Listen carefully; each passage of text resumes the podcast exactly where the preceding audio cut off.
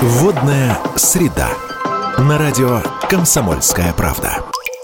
Здравствуйте, друзья! Радио «Комсомольская правда». Антон Челышев у микрофона. Продолжаем цикл наших программ о главном ресурсе на планете. Сегодня мы э, поговорим о Байкале. Не раз мы уже эту тему поднимали. Тема важнейшая не только в, в масштабах страны, в планетарном масштабе. Тема важная, потому что о, ну, о значимости, собственно, Байкала как источника пресной воды, как резервуара с пресной водой говорится и пишется уже очень много, и научных текстов, и научно-популярных текстов. И мы в нашей программе об этом регулярно рассказываем. Сегодня с нами директор иркутского филиала Сибирского отделения Российской Академии Наук, академик Российской Академии Наук Игорь Бычков. Игорь Вячеславович, здравствуйте. Здравствуйте. Понятно, что объем исследований, которые сейчас посвящены Байкалу, экосистеме Байкала, колоссальный. И, естественно, за 10 минут мы обо всех этих направлениях не расскажем. Я, давайте я попрошу вас просто хотя бы обозначить, обозначить эти направления, а поподробнее мы остановимся на том,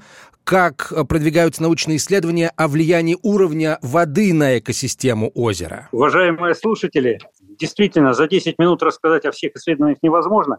Но выделю главное. На сегодня научное сообщество пришло к четкому пониманию того, что изучать Байкал надо комплексно, изучать Байкал надо э, интегрированно по всем направлениям. Это и э, то, что касается э, изменения гидрохимического состава воды, это то, что касается изменения биоты, это то, что касается изменения уровня, это то, что касается изменения берегов, то, что касается сегодня, насколько загрязнен воздух над Байкалом. То есть вот эта комплексность, она на сегодня является основным из э, моментов, которые э, мы бы э, ставили во главу угла. Вопросы, связанные с уровнем, действительно очень многих волнуют, потому что после строительства Иркутской ГЭС озеро Байкал стало в какой-то мере регулируемым водоемом.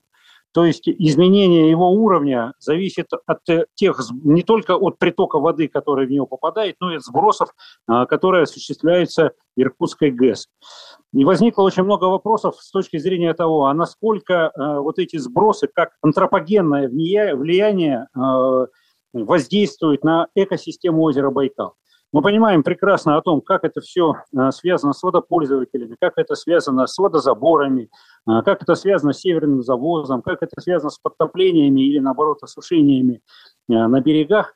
А вот вопросы связаны о том, как это влияет на биоту, как это влияет на уникальный мир Байкала, вот это одна из сегодняшних задач, которая посвящен в том числе проект, который занимается 9 институтов Академии наук и 3 института Э, Министерства э, природных ресурсов и экологии и Иркутский государственный университет. Хорошо, какие выводы уже сейчас можно сделать, потому что, я полагаю, исследования эти начались, вот именно вот этот комплексный подход начал применяться не вчера в историческом смысле, да, а уже какие-то выводы, наверное, можно сделать. Вот Пожалуйста, давайте об этом мы попросим вас рассказать. Про выводы, что можно сказать? О том, что на самом деле на сегодня, на сегодня а, вот это детальное такое изучение влияния а, уровня на а, экосистему озера Байкал, несмотря на то, что Байкал изучает более чем 100 лет, э, именно вот в таком аспекте на Байкал э, до последнего времени не обращали особого внимания.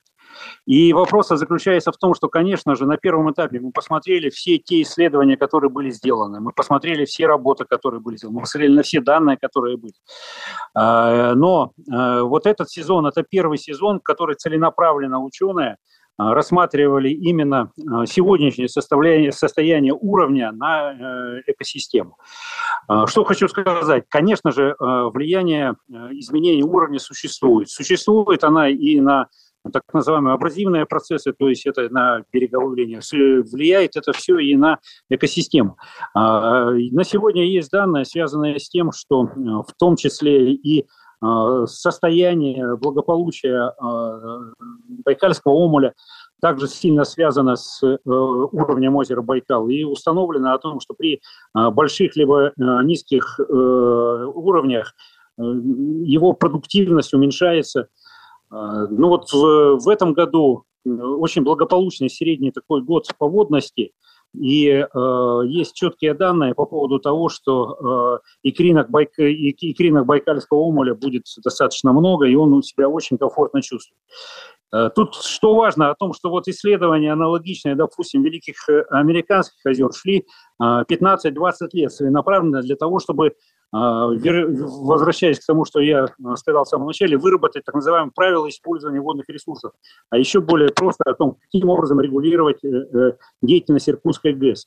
То есть основная наша задача э, предложить такие сегодня базовые принципы для смены так называемых пивров, которые были приняты в 80, 1988 году, то есть совершенно в другой стране, совершенно другими целями, и которые не учитывают экологический ресурс. Надо, надо здесь том, нашим что... слушателям расшифровать, что ПИВРы – это как раз и есть правила использования водных ресурсов, это аббревиатура. Именно на их основе принимается э, уполномоченными органами э, решение по Э, пропуску воды по Иркутской ГЭС и по всему э, каскаду. Э, Игорь Вячеславович, Ангары... можно я задам вам вот, вот какой вопрос? А возможен ли в принципе, можно ли в принципе найти баланс между интересами всех, всех заинтересованных, что называется, простите за тавтологию, там, между интересами водопользователей разных, между интересами навигации, гидроэнергетики и, естественно, экологии самого озера, то есть есть э, интересами самого,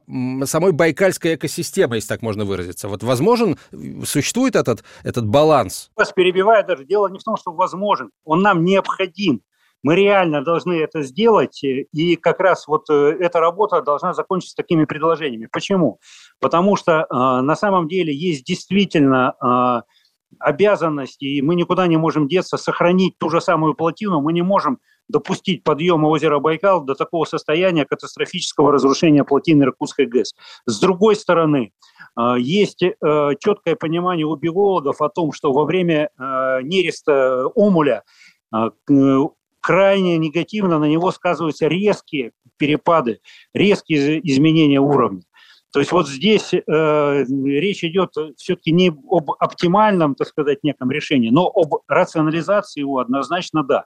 То есть и мы как раз должны будем это предложить. Мы должны будем предложить э, такие э, базовые принципы создания новых кивров, которые максимально учитывают в рамках сегодняшних наших компетенций и э, востребованности задачи водопользователей, и экосистему, и э, сохранение уникальной, так сказать, э, фауны и флоры Байкала, и прибрежных ее сообществ. Вот кроме оценки влияния уровня озера, над чем еще сейчас работают ученые? Но очень важный большой проект, который идет, это э, проект, связанный с э, так называемым цифровым мониторингом озера Байкал.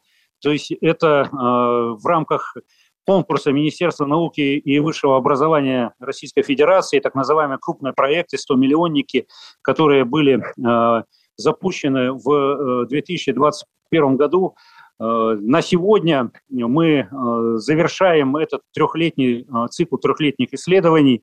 Очень надеемся на продление. То есть это основная задача. Мы прекрасно понимаем с вами, как люди время от времени посещающие врачей, чтобы лечить болезнь, нужно сначала установить причины. Так вот, то, что касается мониторинга на сегодня, усовершенствование системы мониторинга, в частности, разработка новой системы мониторинга прибрежного, автоматизированных систем, которые работают в режиме 24, 7, 365 и многие другие, вот это сегодня одна из задач этого проекта. Очень интересные проекты идут сегодня, связанные с изучением э, э, экзо- и э, эндодинамических процессов. То есть это то, что касается э, сели, то, что касается землетрясения, то, что касается поведения земной коры, потому что основа многих изменений, которые существуют, это как раз то, что связано с геологическими, геодинамическими процессами. А, огромный пласт работ сегодня ведется по э, изучению а, болезней леса прибайкальских, возможности бороться с ними способами и средствами, которые не подвергают опасности оставшуюся экосистему озера Байкал. Ну, естественно, это то, что касается сегодня изучения прибрежной части озера, то есть это основ, а, наиболее ранимая часть э, озера, э, мелководья, которая э, максимально быстро откликается на любые изменения, будь это дополнительное загрязнение, будь это дополнительный сброс неочищенных стоков, будь это изменение химического состава вод, которые попадают. То есть э, основное изменение происходит там. Потому что надо абсолютно точно сказать нашим слушателям о том, что основная масса озера Байкал, так называемый пелагиаль, на глубине остается стабильным на протяжении всех 120 лет наблюдений. Игорь Вячеславович, а, вот э, давайте поговорим о перспективе. У нас около минуты до конца эфира, к сожалению, всего-навсего. А какие исследования а, предстоят, запланированы, скажем, на следующий год и на более отдаленную перспективу? А то, что касается влияния изменения уровня, то есть мы очень надеемся на продление этого проекта, потому что нам нужно посмотреть реально и провести экспедиции в разные уровни водности, в э, экстремально маловодное, экстремально многоводное, чтобы понять, насколько это все влияет. А продолжится систематическое изучение влияния изменения уровня на а, основную кормовую базу омуля, это на желтокрылку. Э, байкальскую, которая происходит. Также э, стоит задача э, проведения исследований по разрушению берегов и, соответственно, влияния этого на прибрежную зону. То есть задач очень много, они очень разнообразны, и я думаю, что мы сможем более часто с вами встречаться и разговаривать более... Мы будем только рады, Игорь Вячеславович. Спасибо вам огромное. Игорь Бычков, директор Иркутского филиала Сибирского отделения Российской Академии Наук, академик Российской Академии Наук, был гостем программы «Водная среда». Продолжим через несколько минут. Оставайтесь с нами. Водная среда. На радио «Комсомольская правда».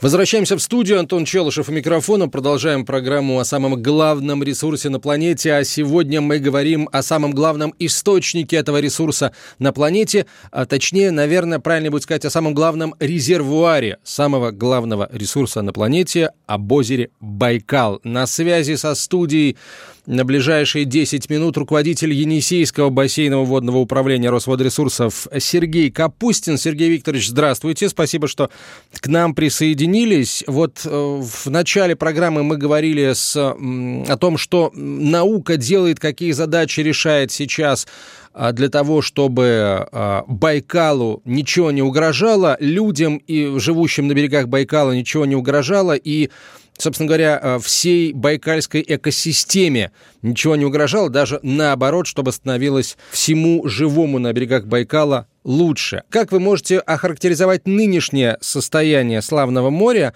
Э, вопрос о гидрологической обстановке, о том, каков уровень Байкала на сегодняшний день и э, какая приточность сейчас фиксируется. Ну, здравствуйте, Антон нынешнее состояние озера Байкал, а точнее его гидрологическую обстановку в текущем году можно характеризовать как абсолютно спокойную штатную обстановку на уровне среднемноголетних значений. Что это значит? Вот, допустим, на сегодня у нас средний уровень Байкала составляет 456 метров 80 сантиметров в Тихоокеанской системе высот, это абсолютно среднемноголетняя отметка, которая в обычном штатном режиме у нас наблюдается. Сейчас на данный момент Иркутский гидроузел работает штатно с расходами 1700 кубических метров в секунду. Озеро Байкал планово срабатывается, осуществляется предполоводная сработка, подготовка озера к следующему паводковому периоду 2023 года. По данным наших коллег из территориального органа Росгидромета, на октябрь планируется приток ниже нормы. Это порядка 85% от нормы, что тоже, в принципе, абсолютно штатно на этот период. Э, никакой критики мы здесь не наблюдаем. И водохранилище у нас к 1 мая следующего года будет сработано до уровня предполоводной сработки, что мы каждый год осуществляем. Это примерно уровень 456 метров, 15 сантиметров в Тихоокеанской системе высот. А вообще в этом году э, уровень озера до каких максимальных отметок доходил? Вот, и э, не вызвало ли это там угрозы затопления, подтопления, затопления в Иркутской области или в Бурятии на противоположном берегу? Да, вопрос понятен. Максимальное наполнение уровня воды озера Байкал в текущем году составляло 456 метров 86 сантиметров в Тихоокеанской системе. То есть это буквально на 6 сантиметров выше, чем сейчас. И расходы Иркутского гидроузла э, в текущем году практически все лето мы работали с расходами 2500 кубических метров в секунду. Это тоже обычный такой расход штатный, не превышающий каких-то критических параметров. В связи связи с этим э, ничего и никого, грубо говоря, не затопило ни в Иркутской области, ни в Республике Бурятия. Все произошло штатно, без каких-либо последствий, либо неблагоприятных явлений. А, вот давайте объясним нашим слушателям, вот э, что такое сработка, мы знаем, да, это пропуск воды а, из водохранилища. Вот эти, вот эти огромные цифры, да, огромные объемы воды, они куда уходят? Объясните, пожалуйста, нашим слушателям. Ну, у нас э, река Ангара угу. от гидроузла, по сути, начинается. И все эти расходы – это течение реки Ангара в Нижнем Бефе. То есть, а сработка водохранилища, на самом деле, это понижение уровня озера Байкал наполнение, соответственно, повышение, сработка понижение. Этот расход абсолютно штатный. Река Ангара дальше у нас, э, получается, впадает в Братское водохранилище.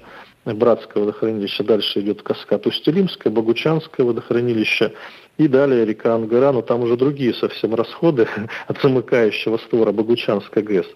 А река Ангара у нас впадает в районе населенного пункта Стрелка в реку Енисей. То есть такая гидрологическая связь. Ну, понятно, что это, так сказать, школьный курс э, географии, экономической географии, но, тем не менее, спасибо за то, что вы нам напомнили. Напомнили об этом. У нас, э, собственно, холодное время года, хотел сказать, не за горами. Понимаю, что в, в регионах... Э, скажем, за ситуации, в которых вы следите, которые входят в вашу зону ответственности, холодное время года уже началось, и вот с какими прогнозами вы э, в него входите? Сколько ожидается снегов, какая, какой приток воды э, ожидается в, э, в следующий паводок? Я полагаю, что какие-то приблизительные прогнозы уже есть, наверное, у специалистов. Да нет, к сожалению, на данный момент нам коллеги еще не, не предоставили прогноз на зимний период, это очень рано. Мы сейчас ждем э, прогноз на, на декабрь месяц, на ноябрь, декабрь, возможно, на январь. В любом случае мы ориентируемся сейчас на существующую водохозяйственную обстановку и, возможно, годы аналоги. Сейчас у нас как я уже сказал, абсолютно стабильная ситуация. Сбросные расходы порядка 1700 кубических метров в секунду. С такими расходами мы ориентировочно будем работать до декабря. Далее мы будем наблюдать за ледовой ситуацией. При ледовых ограничениях Иркутский гидроузел работает с пониженными расходами, чтобы э, не затопить население, так сказать, в Нижнем Бефе, поскольку всегда при установлении ледостава, при подходе кромки ледостава вверх по течению наблюдается подъем уровней. За это мы совместно с коллегами следим внимательно и оперативно меняем режим работы гидроузла, как это было каждый год это осуществляется. Э, на данный момент, как я уже сказал, 1700 и до декабря месяца, да, Далее мы ждем прогноз притока. Уже с учетом прогноза притока планируем дальнейший режим работы ГЭС. Опять же, с учетом ледовых явлений и установлением ледоставов. Обычная штатная ситуация, за которой мы совместно с коллегами следим. А, вот хочется понять, гидрологическая обстановка на Байкале а каким-то образом связана с маловодьем в соседнем регионе, где протекает Енисей, о котором мы уже успели сказать сейчас? На самом деле нет, конечно. Гидрологическая обстановка на Байкале никак не связана с половодьем на Енисее. Э, конечно, река Ангара впадает в реку Енисей в районе Стрелки, и в зависимости от объема взброса Богучанского гидроузла э, влияет на уровень реки Енисей. Но в любом случае на, скажем так, э, приточность в бассейне Сайно-Шушенского и Красноярского водохранилища это никак не повлияет. Это отдельные бассейны, это отдельные, так сказать, природные явления. Э, здесь, конечно, коллеги, в том числе вот научные э, организации, подскажут, почему такая ситуация сложилась. Ну, действительно, на Енисей сложилась достаточно сложная водохозяйственная обстановка. А вот, собственно, с чем это связано? Потому что, насколько э, я понимаю, опять же, э, естественно, я ссылаюсь исключительно на специалистов, на российских, на ваших коллег, э, ситуация, прямо скажем, не рядовая на Енисее сложилась. Такого, говорят, что такого не было вообще за весь период наблюдения. Это, по-моему, с середины 30-х годов. И поправьте меня, если я ошибаюсь.